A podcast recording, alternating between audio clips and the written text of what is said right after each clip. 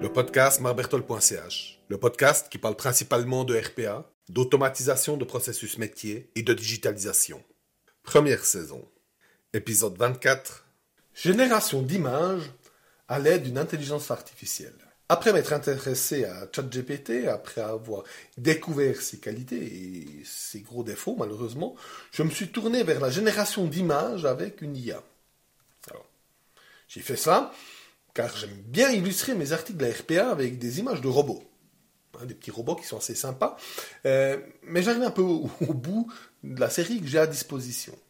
Et comme je ne suis pas un artiste, j'ai voulu découvrir si je pouvais générer mes propres images de robots pour mes articles avec une IA. Si vous êtes intéressé, il est possible de trouver tout mon contenu, comme des articles, des vidéos et des présentations sur mon site marbertol.ch.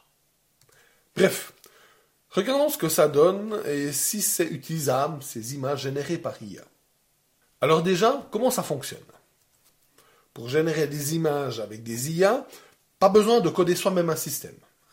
Il existe des solutions euh, toutes cuites disponibles, plus ou moins gratuitement, euh, qui fonctionnent bien et assez facilement. Connu est sans doute Midjourney, qui, qui devient rapidement payant, hein, mais qui a des résultats qui sont vraiment impressionnants. Personnellement, je voulais quelque chose qui fonctionne en local, sans trop de prise de tête et gratuit, comme c'était pour faire des essais. Je me suis donc tourné vers une version Mac de Stable Diffusion, Diffusion B. Le principe est toujours un peu le même. Hein. On décrit en texte l'image qu'on désire et l'IA génère celle-ci. Pas rentrer plus dans la technique. Pour ça, en fait, il y a plein de vidéos YouTube qui vous expliquent comment faire et comment ça fonctionne précisément. Maintenant, à, quoi ça ressemble?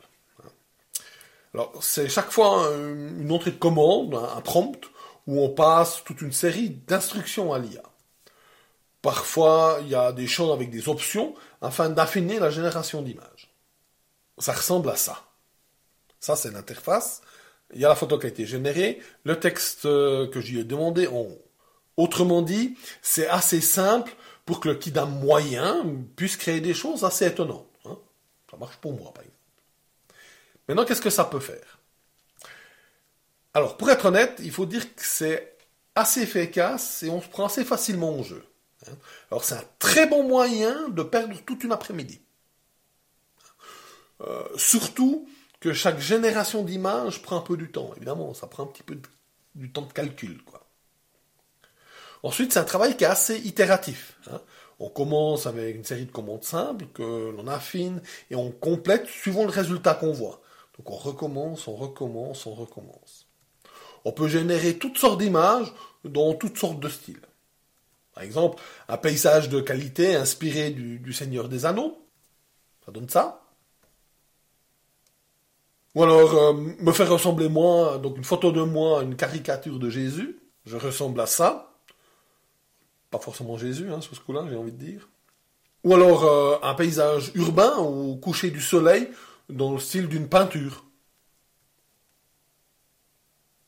Ou un robot sympa, style Pixar, euh, dans une ville au coucher du soleil. C'est un peu plus ce qui m'intéresse. On peut donc faire pas mal de choses différentes et assez facilement. Personnellement, j'adore m'amuser à générer ces images, euh, mais c'est les petits robots qui m'intéressent, hein, c'est ceux qui font du sens pour moi. Ensuite, est-ce que tout le monde peut le faire? Alors, oui, c'est assez simple. Mais comme tout, ça demande un petit peu de travail pour arriver à des résultats qui sont assez incroyables.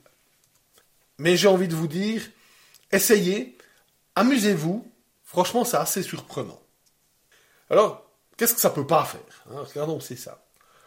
Alors, ce que ça peut pas faire, c'est créer finalement des illustrations, des schémas qui sont pas artistiques. Hein? Un peu comme ChatGPT, euh, la génération est assez artistique. donc là, c'est des images, mais ça reste du domaine créatif. Donc des schémas et des illustrations qui, décrivent un processus sont impossibles à faire avec ça. Donc par exemple, il faudra toujours un, business analyst pour modéliser des processus pour la RPA, par exemple. Je ne peux pas refiler à cet outil-là une description du processus que je veux et que ça me le modélise. Ça ne marchera pas. Moi, personnellement, je vais m'amuser à générer euh, des images pour illustrer mes articles, ça c'est sûr, parce que ça m'amuse. Et quelque part, euh, j'aime le fait d'utiliser un robot pour dessiner des images de robots afin d'illustrer des articles sur des robots. Moi, ça me fait rire.